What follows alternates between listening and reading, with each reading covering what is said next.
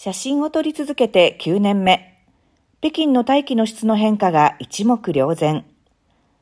北京市民の鈴木さんは2013年からスマホを使って同じ場所から北京商務中心区 CBD の写真を撮影し続け、同市の大気の質が改善されていく過程を記録してきた。写真はどれも大防路付近の高層ビルを中心にした構図で、各写真を比較すると、演武の北京の大気の質に対する影響をはっきりと見ることができる。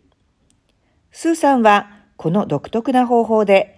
北京や中国の環境保護の取り組みを記録し、その写真の数は今では3000枚にも達し、貴重な記録として2013年から現在までの北京の大気の質の画像データバンクにもなっている。